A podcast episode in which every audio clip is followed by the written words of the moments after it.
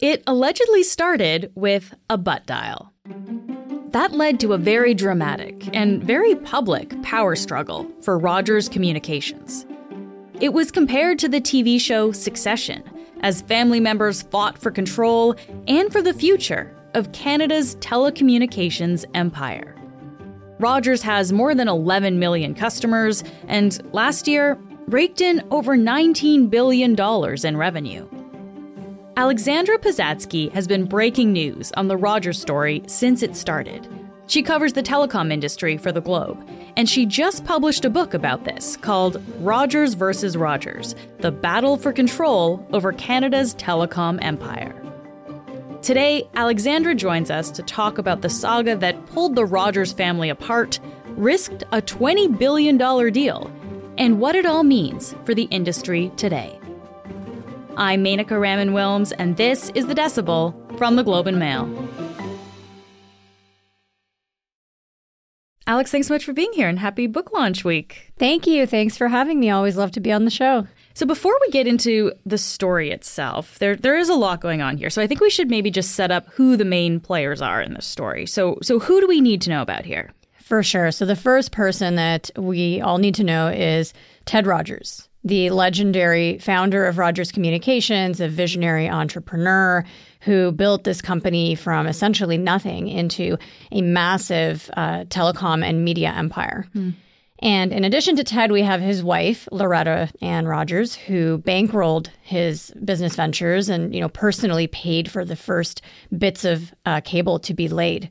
Uh, and then Ted and Loretta have four children. So the eldest of their children is Lisa Rogers, followed by their first and only son, Edward Rogers, followed by Melinda, and lastly, Martha. Okay. Okay. So that kind of sets out the family structure here. And of course, they've all been involved in the company somewhere or the other, some more than than than others. Um, but big changes were kind of happening after Ted Rogers died. So this was in 2008. What did that mean for the company? Yeah, so let's back up for just a quick second and talk about uh, Edward and Melinda mm-hmm. because mm. these are the two of the Rogers children who kind of took uh, the greatest interest in the company. Uh, were both working their way up through the company over the years, and many within the company's ranks sort of perceived there to be a rivalry between them. But there were always these questions kind of swirling around succession because Ted was this larger than life character. There were, you know, jokes within the company that there was no decision at Rogers too small for Ted to make. And what ended up happening is that rather than passing the reins to either of his children, um, Ted ended up leaving it up to the board to decide who would be the next CEO of Rogers. But he indicated a very strong preference for the head of the wireless business, a man named Nadir Mohamed, who was not a Rogers family member. And that is indeed who the board selected to be the CEO. I think let's just take a second here and kind of establish some some of the basics here again before we, we get into the heart of it. Um, since Ted Rogers died, how, how does control of the company work? Because I understand there's a control trust. How, how does this work? So Rogers has what's called a dual class share structure, and so there's two classes of shares. You've got your Class A shares, which come with 50 votes each. And then you've got your Class B shares, which come with no voting control over the company at all. Okay. And 97.5% of these voting Class A shares are held within trusts that are all overseen by the master trust, the Rogers Control Trust, which is controlled by the Rogers family and close family friends. So this basically ensures then that the family will always have control then of the company. And that is exactly the goal that Ted had was to main, ensure that his family maintained control over Rogers for as many generations as Canadian tax law would allow. Okay. All right, so that's kind of the backdrop to what happened. Uh, and then we get to fall 2021, where, where things kind of begin here. And this whole thing apparently started because of an inadvertent call, uh, a butt dial, if you will. Uh, so, so what happened there, Alex? Yeah, so the butt dial is the subject of some dispute. Um, you know, in one version of events, this is um, Joe Natale's version of events. He and want- Natale is the CEO at the time. That's yeah. right. Natale is the CEO, and uh, he's you know sitting at home. He calls his chief financial officer, Tony Staffieri, And uh, Tony, who is sitting in front of the Four Seasons where he and his wife own a condo, he's chatting with a guy who used to be Rogers' general counsel. His phone uh, allegedly answers the call while it is in his blazer pocket, and he's unaware of this uh, at the precise moment where he's discussing his plans for how he will remake the leadership ranks of Rogers Communications when he imminently becomes the CEO. Hmm, okay. So, I mean, I imagine that was pretty shocking to Joe Natale, the current CEO, to be hearing that then in, in, with this kind of inadvertent call. One would think. I mean, as far as I know, and as far as my reporting has been able to reveal, Joe thought that everything was going quite well. Obviously, um, there were some tensions between him and Edward, who is the uh, controlling shareholder and at the time the chairman of the board, but you know he felt he had the support of uh, Melinda and Loretta and other directors. He had just uh, gotten this big takeover, this twenty billion dollar deal to acquire Shaw Communications Inc., which is you know right. the the deal of Ted Rogers' dreams. And I guess I should say so there is another version of events, which is that Natale learned of this plan through some other means, perhaps um, by looking through Tony's emails, or perhaps it was leaked to him by mm. another board member, uh, for instance, Melinda. Um, but through whatever means, he learns of this plan. He learns of this plan, and he goes and takes this to the independent directors who sit on the Rogers board, as well as ultimately to Edward himself. And he says, well, I would like to fire my CFO because I do not trust Tony Staffieri, this guy who plans to take over my job. And in a meeting with Edward, this is where Edward says to him, Well, don't blame Tony. This wasn't Tony's plan. This is my plan. And I do not agree to fire Tony. Oh. And Joe essentially gives him an ultimatum. He says, Well, it's going to be either me or Tony. And Edward says, Well, I would be happy to work with you on an exit package. Okay, okay, so they're making moves to have Joe Natale leave his position as CEO, uh, but then there's this really dramatic meeting that that takes place. So, so what happens here, Alex? So, several of the Rogers family members begin to have a change of heart, primarily Loretta Rogers, the Rogers family matriarch, and her youngest daughter, Martha Rogers, who initially seemed to be, you know, in agreement with Edward, and then they start to feel that the independent directors have a very different view of Joe Natale's performance as CEO than the one that they had been presented by Edward and one of Ted's longtime lieutenants. And so this all comes to a head at this this next board meeting where Edward is talking about, you know, moving forward and we're going to get Tony in this role. And then one of the independent directors says, Hold on, we have a better idea. And he passes the floor to Martha, who reads out this resolution that essentially rescinds Joe's quote unquote retirement. Wow. And fires Tony Staffieri and puts a bunch of ring fencing around Edward to curb his alleged interference with the company's management. Okay, so this meeting is happening. Edward thinks this, you know, we've got the plan. We're going to kind of make this this announcement, but then somebody else stands up and says, "Wait a minute, let's do something different." And all these other people are backing this other plan. And so that's what ends up happening. That's right. And there's a press release that comes out saying Tony Staffieri is gone as CFO of Rogers, effective immediately. And Alex, this is really the first time the public is hearing anything about this, right? Exactly. So all of this has been kind of quietly brewing in the background, but it's this press release that kind of goes off like a grenade on Bay Street because Rogers is in, you know, the midst of trying to get approval for this massive deal. And now all of a sudden they're parting with their chief financial officer and they're not giving any reason for the departure. And it's not like a transition, right? It's not like this guy's retiring and it's going to be over the next six months. It's like, no, he's gone effective immediately. Somebody else is in, in his place. And, uh, and so everyone's kind of going, what the heck just happened here? And it actually took us quite a while at the Globe to um, crack this open, um, roughly a week before we were able to report like what had really happened here behind the scenes. Hmm. So I mean, this seems like a really big blow to to Edward Rogers, right? His plan to oust the CEO didn't didn't work. Uh, how, how did he take that?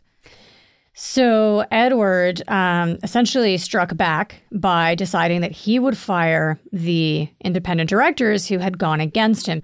And so he starts to put a plan in motion that will essentially remove them. Um, and at the same time, as soon as the fa- the other family members learn of this plan, they decide that they're going to remove Edward as the chair of the board. Hmm. And so these kind of two things are happening in parallel with one another. So, I mean, in in essence, like, are there like two like two boards happening here? Like how how is this working? So what ends up happening is that Edward decides that he's going to uh, change the board through a written shareholder resolution, which has essentially never been done as far as we know in Canada. I don't know if it's really ever been done anywhere to have such a major restructuring of the board without holding a shareholder meeting. So there's a little doubt that Edward, as the controlling shareholder, has the ability to reconstitute the board of Rogers Communications. But the part that's unusual is that normally you would have to hold a shareholder meeting and then you would have to give a certain amount of notice to assemble all of the shareholders um, so that you know they can ask questions and they can you know hear the rationale for the decision. Mm. And so he says, "Well, no, I've reconstituted the board now. I've removed these five directors. I've replaced them with my own chosen directors." And the company's saying, "We don't think that this is legally valid." Yeah. And so for a period of time. Rogers effectively has there's a lot of confusion around who is the board of Rogers Communications because you have Edward saying this is the board, and then you have uh, the management team and the, the five directors saying, no, we're still the board, um, to the point that one of my sources referred to this situation as Schrodinger's board, because you don't know who the real board of Rogers is. Ultimately, what ends up happening, it lands in court in BC. And the court ends up uh, deciding that what Edward has done is legally valid, and now the new board is in place. Okay. Okay. So after after all of this happens, Edward Rogers is is the chair. He's got his new board. He's got the approval of, of the BC courts. Uh, what happened to uh, to Joe Natale though? So as soon as Edward's new board is in place, everybody thinks, okay, so I guess that's it for Joe because obviously this whole fight started over Joe. Um, hmm. But you know, a number of directors and, and family members had raised the issue of you know how destabilizing it would be to the company to have the CEO exit in the midst of the Shaw deal. Mm. And so, immediately in the aftermath of this BC court decision, this press release comes out saying Joe Natale is the CEO of Rogers and he has the board's support.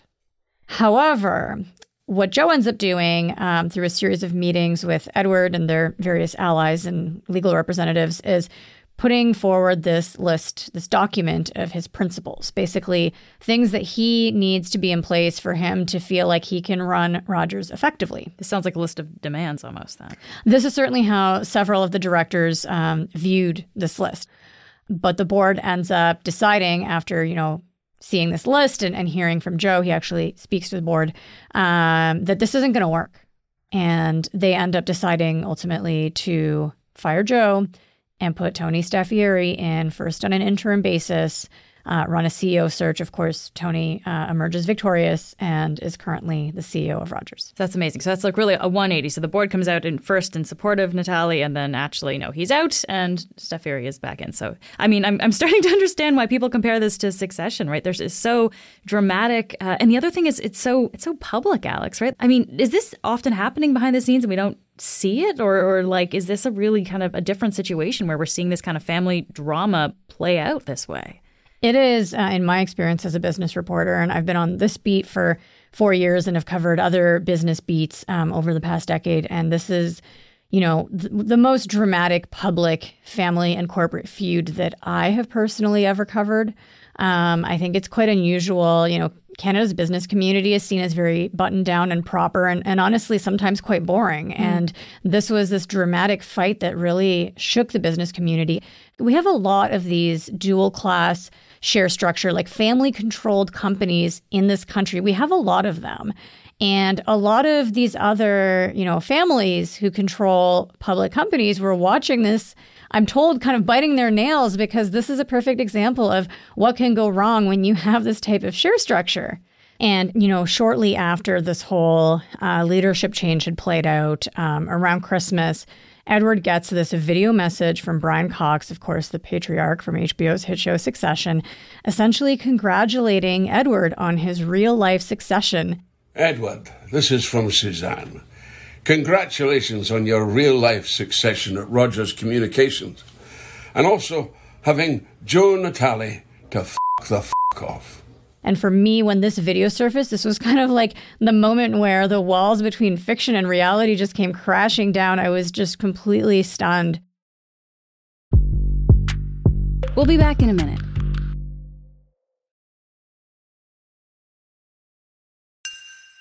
Okay, so the backdrop to this whole struggle was the deal for Rogers to take over Shaw Communications, which, which did end up happening in the end. Uh, but I think we should touch on this a little bit, Alex, because it, how, how does this, I guess, fit into the, the family power struggle? Of course. So, the one thing that the family was all united on throughout all of this was the importance of Shaw. Shaw uh, was the company that Ted always would have wanted to acquire. And this was kind of the coming together of these two legendary cable families. Mm. And one of the things that has come out is that Edward essentially had reservations about Joe Natale's ability to complete that deal and to integrate the two companies. And this is why he felt that he wanted to enact a management change quickly rather than waiting for after the deal had closed. Meanwhile, other members of the board felt that, you know, right in the middle of the deal was the worst time to change the CEO. Um, and Shaw actually, you know, stayed very much out of it throughout because, you know, this was a Rogers family situation. They felt they didn't want to intrude, but, you know, they had they had another offer for an acquisition. They had an offer from Bell and they had turned down that deal in favor of the Rogers offer. And so you can just imagine the Shaw family sitting there biting their nails, being like, oh my gosh, can these guys just stop fighting and get this deal done? Yeah. I mean, this is an important point because when a company kind of seems to be in chaos, that of course has other ramifications, right? And I'm, I'm, there was a lot of talk at the time too about how damaging this this family saga, this family drama could actually be for the company Rogers. Uh, was it damaging? Like looking back at it, Alex, how did, how did it affect the company?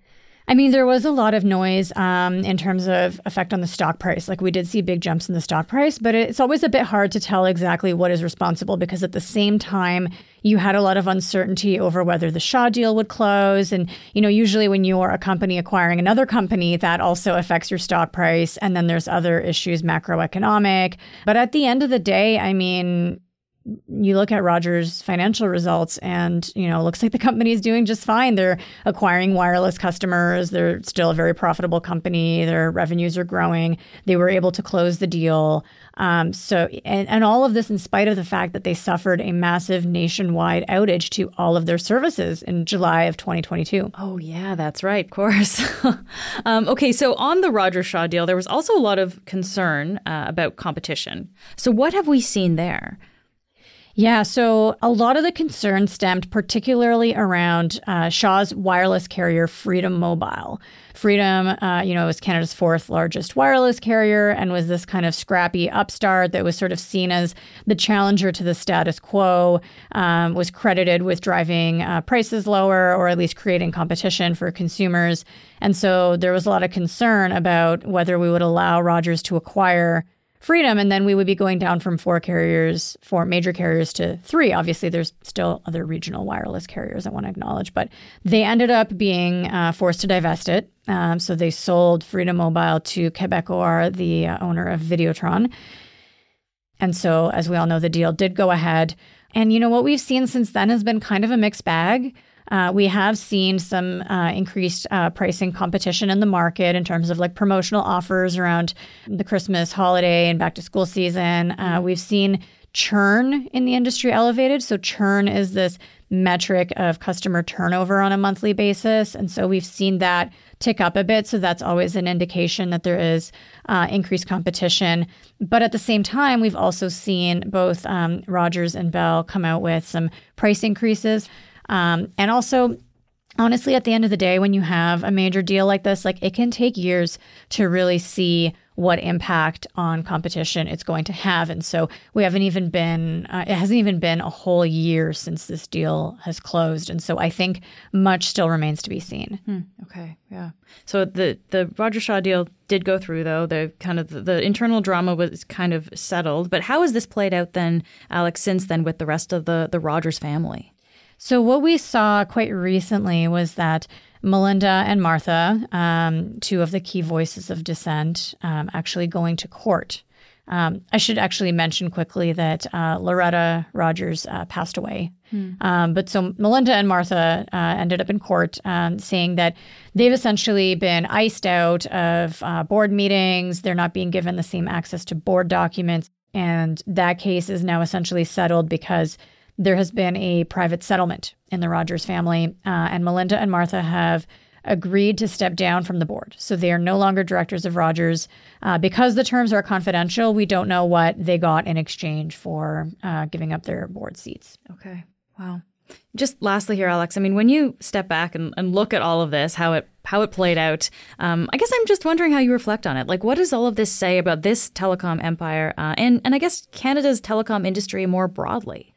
Yeah, look, I think this story raises some some really critical questions about, you know, this very very important industry about, you know, corporate governance in family controlled companies, um, and quite honestly about transparency. I mean, one of the things that I personally find um, to be so interesting uh, is the fact that you do have in this story uh, a, a, company that is controlled majority uh, by a family and yet, there's a very little um, transparency around the Rogers Control Trust itself. And of course, you know, Canadian laws allow for this, but as a journalist, I'm always in favor of transparency. And so when you have a company where 97.5% of the shares are controlled by this family, and we've now seen, you know, what that can lead to when you have discord in the family, and yet the family itself is not actually required to disclose you know, even who are the advisors to this Rogers Control Trust. But mm. you would think that this is something that maybe the investors, uh, you know, the Class B shareholders of Rogers would want to know. Um, and so I think that for me is one of the key takeaways because, you know, we do here have this very critical company controlling, you know, critical infrastructure in this country. And it's essentially uh, in the hands of one man. And it's something that affects a lot of Canadians, right? People have their their cell phone service through this company. People own shares of this company, so it's it's you know it, it affects a lot of people. That's right. I mean, Rogers touches millions of people's lives, not just through wireless and cable services that they offer, but also as the owners of the Blue Jays, as the owners of MLSE, as the owners of the Rogers Center, where Taylor Swift is going to be performing later this year. So this is like a company that really touches a lot of people's lives, and it's a critical service that they provide, which is communications. And you do essentially have one guy kind of in control of it all, and that is Edward Rogers. We don't have a lot of books, Canadian business books that look at some of these players. Not a lot of people know very much about the Rogers family, and they are this extraordinarily powerful and wealthy family that, you know, has a lot of control over our lives. Hmm. Alex, thank you so much for being here today. Thank you so much for having me. That's it for today. I'm Manika Raman Wilms. Our producers are Madeline White, Cheryl Sutherland, and Rachel Levy McLaughlin. David Crosby edits the show. Adrian Chung is our senior producer, and Angela Pacienza is our executive editor. That succession theme you heard was actually performed by the Globe and Mail's band. Yes, we do have a band. Fun with discipline. Thanks so much for listening, and I'll talk to you tomorrow.